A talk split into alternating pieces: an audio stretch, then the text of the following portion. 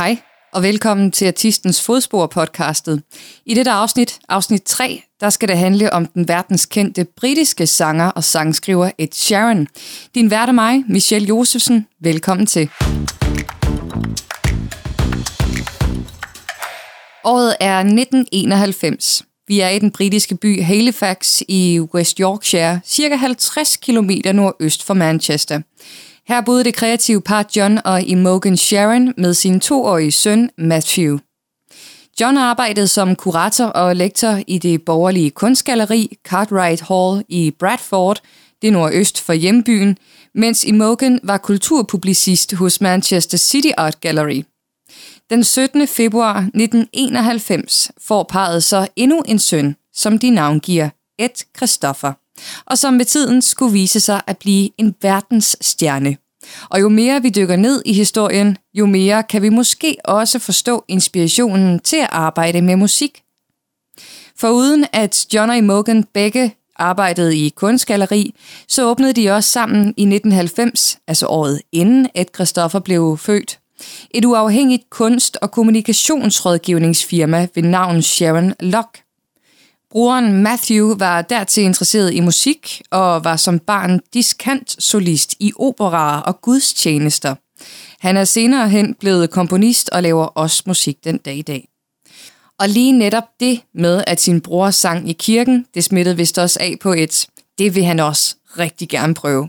Så i 1995, hvor familien flyttede fra Halifax og cirka 350 km sydøst til byen Framlingham i regionen Suffolk, så startede et som fireårig til kor i den lokale kirke og lærte ovenikøbet at spille cello. Foruden dette blev Ed også introduceret til musikkens verden på andre måder. Blandt andet lyttede han til plader fra Joni Mitchell, Bob Dylan og Elton John, mens hans store inspirationer også var Eminem, The Beatles og Nislopi.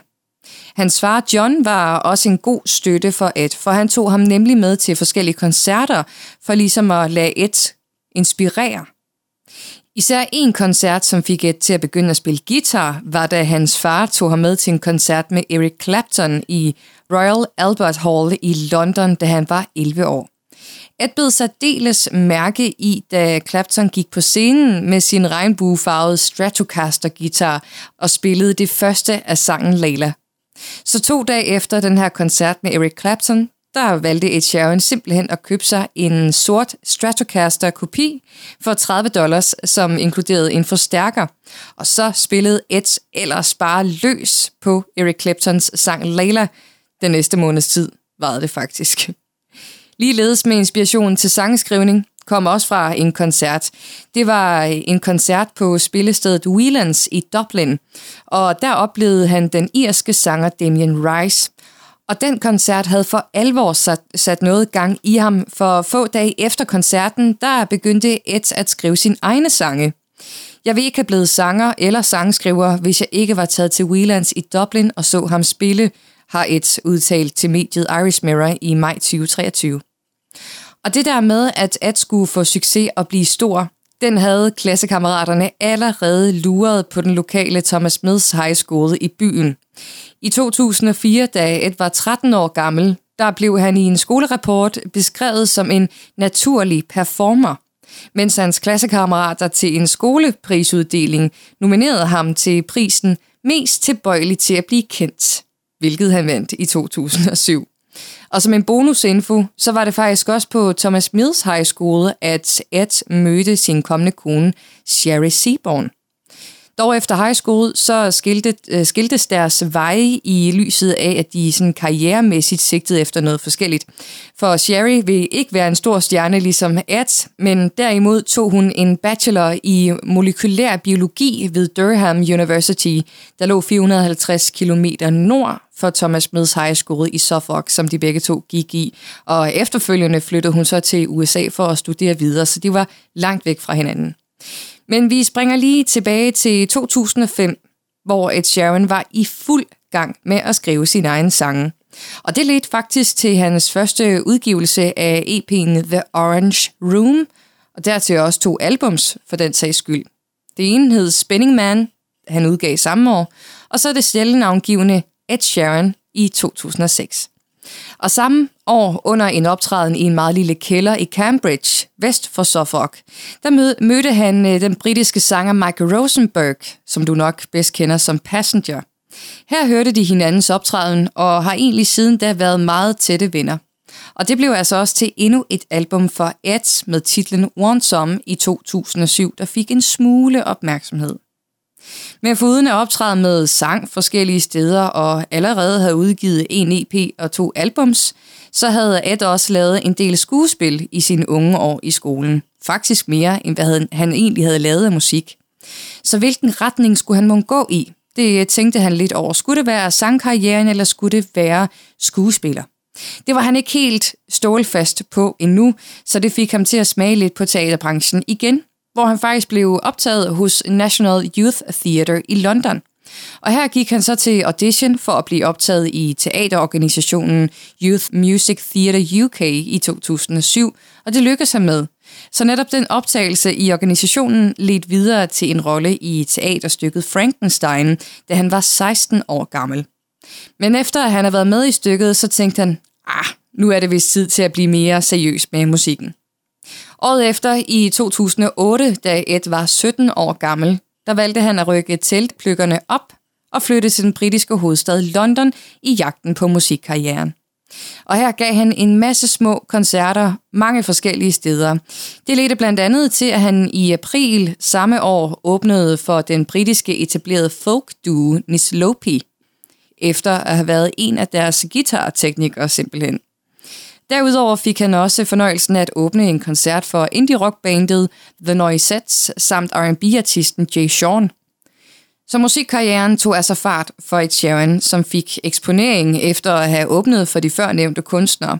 Og i efteråret 2009, da Ed var 18 år gammel, der begyndte han så at studere en bachelor i musik på Academy of Contemporary Music i Guildford, som var en forstad vest for London. Men han droppede det igen, da hans musikkarriere for alvor tog fart, hvor han blandt andet blev support til den britiske hiphopartist Just Jack.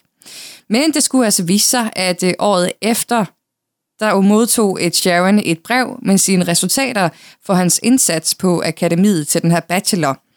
Han havde simpelthen fået rene F'er.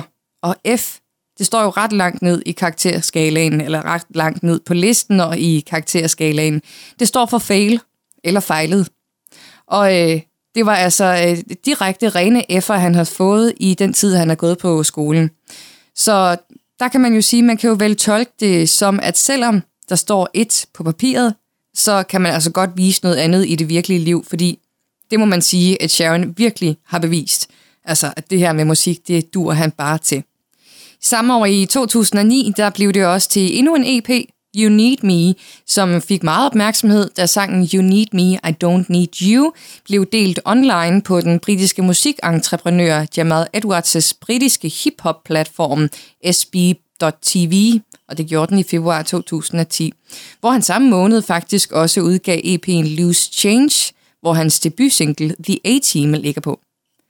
Senere samme år, hvor Ed var blevet 19 år, der gjorde han den britiske rapper Example med selskab på rapperens turné i England. Ed blev set mere og mere på internettet gennem YouTube, og hans fanskar voksede.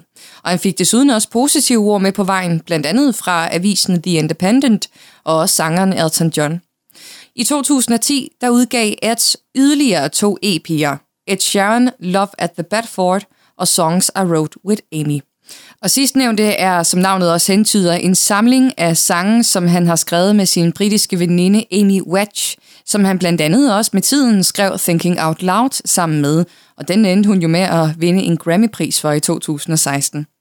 Men på trods af den her stigende interesse og flere udgivelser, så synes Ed, han kom altså ikke nogen vejen. Og det var efter, at han også havde banket på diverse pladeselskaber øh, skaber større, for at sige, hey, vil I ikke lave noget med mig? Og de alle sammen var bare sådan, nej, du kan tro om igen, det kommer vi ikke til. Så hans selv, øh, selvtillid var også virkelig, virkelig dalende. Så det gjorde, at Ed købte sig en enkelt flybillet til Los Angeles, efter at have fået en enkelt koncert stablet på benene. I Los Angeles der blev Ed så inviteret med i den amerikanske komiker Jamie Foxx's populære radioprogram, der hed The Foxhole, som kørte på Sirius XM Radio Channel 96. Og det ledte altså til, at Jamie Fox inviterede Ed hjem til sig selv og overnattede. For Fox han vidste altså godt, at Ed ikke havde noget andet sted at overnatte. Far, hvem er det nu, du har her? spurgte Foxes datter, fordi han til hver en tid vil kæmpe for en artist, har Fox udtalt. Så han har nok haft nogle stykker hjemme ved sig gennem tiden, og der kunne man jo så forstå hans datters spørgsmål, hvem er det nu, du har på besøg, far? Men det ledte altså også til, at Fox inviterede Ed til at optræde til hans ugenlige musikaften på en klub i nærheden, og også at indspille musik i hans hjemmestudie. Jeg tænkte, jeg må have noget med, så jeg tog tilbage til England med et opladet batteri og begyndte at udsende EP'er og tage på turnéer endnu en gang, har Ed Sheeran sagt til mediet Inc.com tilbage i 2021. Og det blev altså til EP'en Number 5 Collaborations Project, som han udgav den 8. januar 2011, da han var 20 år gammel. Og det blev altså den sidste EP af 5 i denne omgang, som her nåede plads nummer 2 på iTunes og solgte 7.000 eksemplarer den første uge. Og det er vel at mærke uden, at han havde et pladeselskab ved sin side. Tre måneder senere, der havde Ed så stablet en koncert på benene på spillestedet Barfly i Camden Town i London, hvor mere end 1000 fans var dukket op. Og det var altså mere end hvad de kunne have inde på spillestedet. Så for at sikre sig, at alle kunne opleve ham, for det var Ed altså interesseret i, så arrangerede han yderligere tre koncerter, og det var inklusiv en udendørs optræden på gaden, efter spillestedet havde lukket. Og det endte så ud i, at pladselskabet Asylum Records sagde, hey, kom her, og så lad os prøve at samarbejde. Så Ed skrev her efter kontrakt med pladeselskabet i april, og det var vel at mærke ni år efter han begyndte at skrive sin første sang.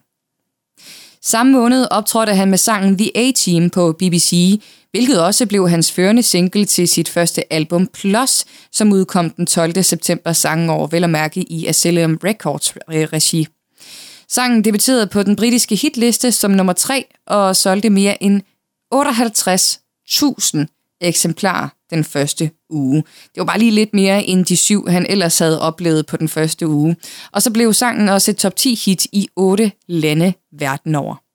Og alt dette, alt den succes, han nu havde oplevet, gjorde, at han som 20-årig købte og renoverede en gård i nærheden af sin hjemby Framlingham i starten af 2011, og her håbede han, at han en dag ville stifte familie.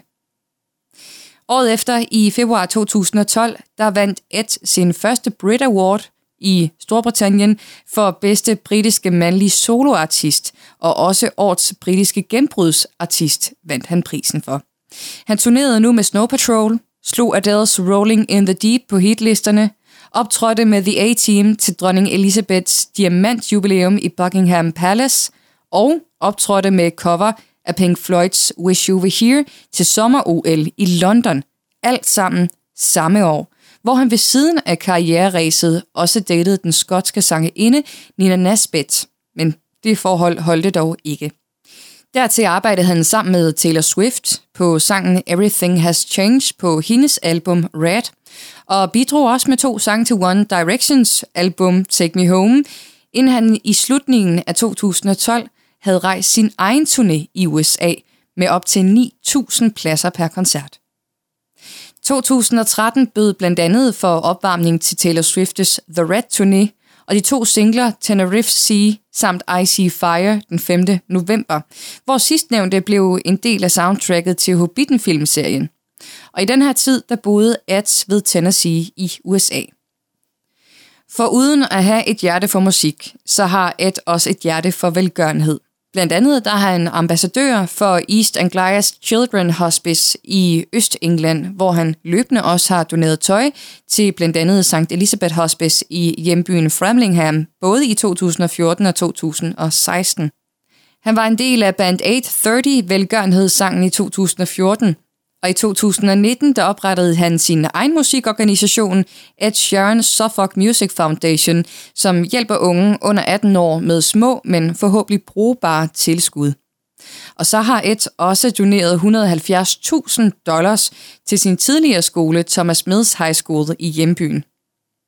Vi er nu i 2014, og Ed er 23 år gammel. Og her har han købt et hus i det sydlige London. Her datede han også Etina Andrellas, som arbejdede hos kokken Jamie Oliver. Men de gik dog hver sin vej i 2015. Men vi hopper lige tilbage til 2014, for Ed endte med at bruge hele tre år på at skrive intet mindre end 120 sange.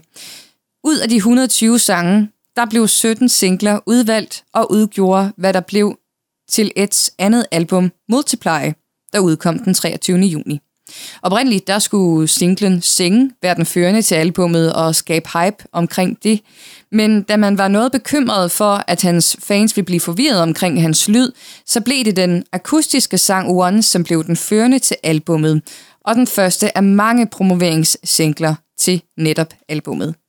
Her lå hitsene som Thinking Out Loud, Don't og Photograph, og albummet endte med at vinde flere priser, såsom årets album til det 57. Grammy Awards i 2015, og så blev det også det andet mest solgte album i 2015, lige efter Adele's 25.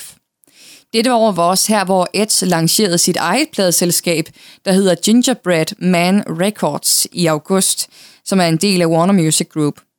Og sidenhen er artister som britiske Jamie Lawson, irske Foy Vance og britiske Macy Peters kommet til selskabet. Men tilbage til albummet og 2014, for det var her, at Ed tog på verdensturné for at promovere sit seneste album. Den startede i Japan den 6. august, og så sluttede den først den 12. december året efter i 2015. Og det var faktisk på denne turné, at Ed og Sherry blev genforenet. For en af parts gode fællesvenner, Taylor Swift. Hun afholdte sin øh, 4th of July fest i 2015 i sit hjem i Rhode Island, hvor Ed var inviteret. Jeg skrev til Sherry, og hun skrev, jeg er i Rhode Island til en 4th of July fest, og det var jeg også, så jeg spurgte Taylor, om jeg kunne invitere en af mine gamle skolekammerater, fortalte at til mediet The Not den 9. december 2023. Og vidste du egentlig, at sangen Perfect er med inspiration fra Sherry?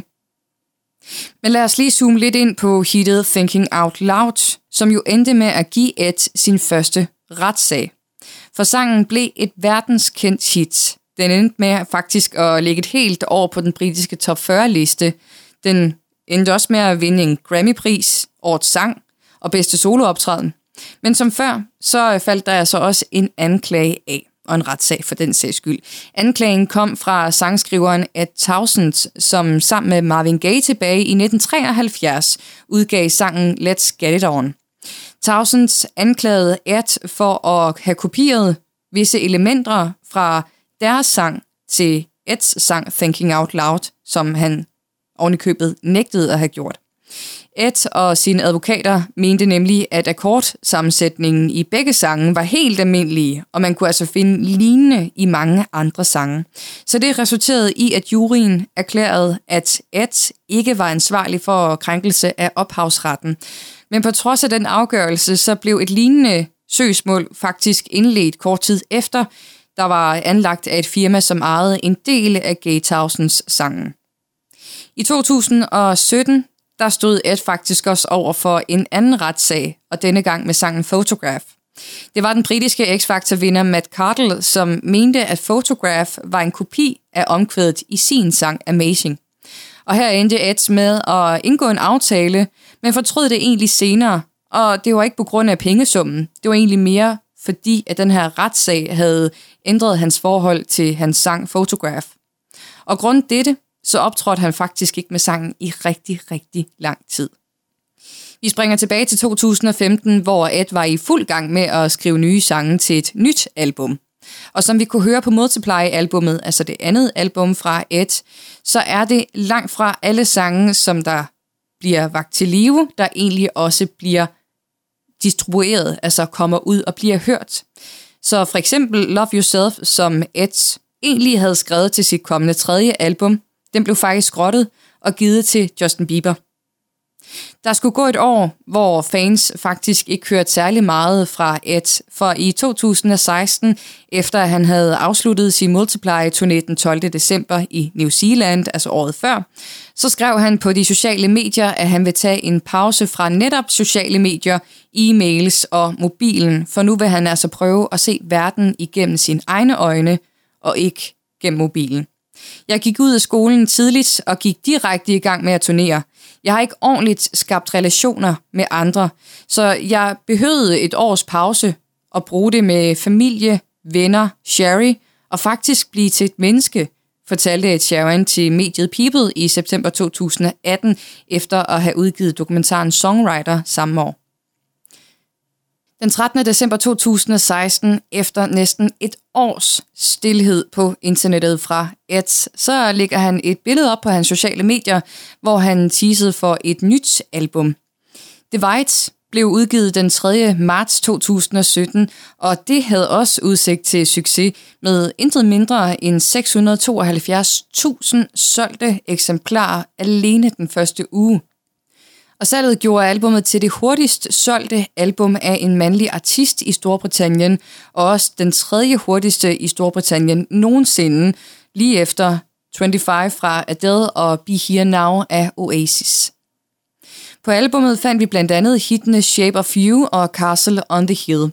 Og efter knap et år, der skriver vi den 4. december 2017, der blev Edser den mest streamede person på Spotify med intet mindre end 6,3 milliarder streams. Og det var altså ikke nu kun på karrierefronten, at det gik godt for Ed. For i januar 2018, der kunne han fortælle, at han og Sherry var blevet forlovet i julen 2017. Parret blev hemmelig gift i januar 2019, hvor de så i september samme år afholdte en noget større reception, hvor øh, Jennifer Aniston og Elton John blandt andet var med på gæstelisten. Men parret er ikke så meget igen for at give ud af sig selv. De vil gerne være noget private, og det kan man jo også godt forstå, forhåbentlig. Men lidt slipper de der ud, for året efter, i 2020, der kunne de så sige velkommen til sin datter Lara Antarctica. Inspirationen til Lara kommer fra bogen His Dark Materials, som efter sine er et fars yndlingsbog. Mens kommer Antarctica fra parts kærlighed til kontinentet simpelthen. Og den 19. maj 2022, der blev familien på tre så til en familie på fire, da datteren Jupiter kom til verden. Men 2022 bød ikke kun på endnu en datter, men faktisk også endnu en retssag, desværre. Musikerne Sammy Chokri og Ross Donoke mente, at sangen Shape of You havde specifikke linjer og fraser fra deres sang Oh Why fra 2015. Men her vandt et så retssagen. For uden musik og velgørenhed, der har gården i Suffolk også fået en helt særlig plads i et hjerte. For siden han købte den tilbage i 2011, der har han bygget til og udvidet med flere bygninger, så det nu faktisk hedder Sharonville og har en værdi af 3,7 millioner pund, eller mere end 32,2 millioner danske kroner. Og grunden her, den indebærer et stuehus med billiardværelser og et indspilningsstudie, der er også endnu et hus på grunden fra det 16. århundrede, et fireværelseshus foran stuehuset, en bungalow, som er et større hus, og så et kapel. Og derudover har familien også fornøjelsen af en sø, et træhus, et underjordisk lydstudie, en garage med plads til fire biler, og så poppen The Lancaster Lock. Og foruden sin ejendom, hvor han bor fast sammen med konen Sherry, sine to døtre Lara og Jupiter, og sine to katte, så har han også ejendomme, som han udlejer. Og det indebærer 27 lejligheder og huse, samt et 19,8 millioner punds hus i Nothing Hill, ifølge mediet Daily Mail fra maj 2023. Men udvidelsen fortsætter altså af den store ejendom, for i efteråret 2023, der kunne vi læse, at Ed var i gang med at udgrave en grav i baghaven. Det er et hul gravet i jorden med en smule sten lagt over, så når dagen engang kommer, hvor jeg går bort, så skal jeg derned. Folk synes, det er virkelig mærkeligt og virkelig sygt, men jeg har haft venner, som er gået bort uden et testamente, og ingen ved, hvad de så skal gøre, fortalte Ed Sheeran til GQ Hype øh, den 4. oktober 2023. Gennem sin karriere, der har Ed også været forbi Danmark en håndfuld gange. Først i København i 2011, sidenhen i 14, 19 og senest i 22, med fire udsolgte shows i sin Mathematics Tour. Og så er det jo også blevet til endnu flere albums fra Ed Sheeran. Faktisk Number 6 Collaborations Project tilbage i 2019. Så var der Equals, det fjerde album, med en matematisk titel, der blev udgivet den 29. oktober 2021. Så udgav han Subtract den 5. maj 2023, og Autumn Variations den 29. september 2023. Dertil har han i forbindelse med udgivelsen af sidstnævnte album sagt, at der vil komme et album for hver af årets sæsoner. I øjeblikket der er han fortsat på sin Mathematics Tour, hvor han fortsætter verden rundt med at give koncerter, lige fra Asien over Europa til USA, og turnéen den slutter den 8. september 2024. Så Ed Sheeran har rigeligt at give sig til, hvor vi går ud fra. Det her, det var artistens fodspor, denne gang med Ed Sharon. Jeg hedder Michelle. Tak fordi du lyttede med.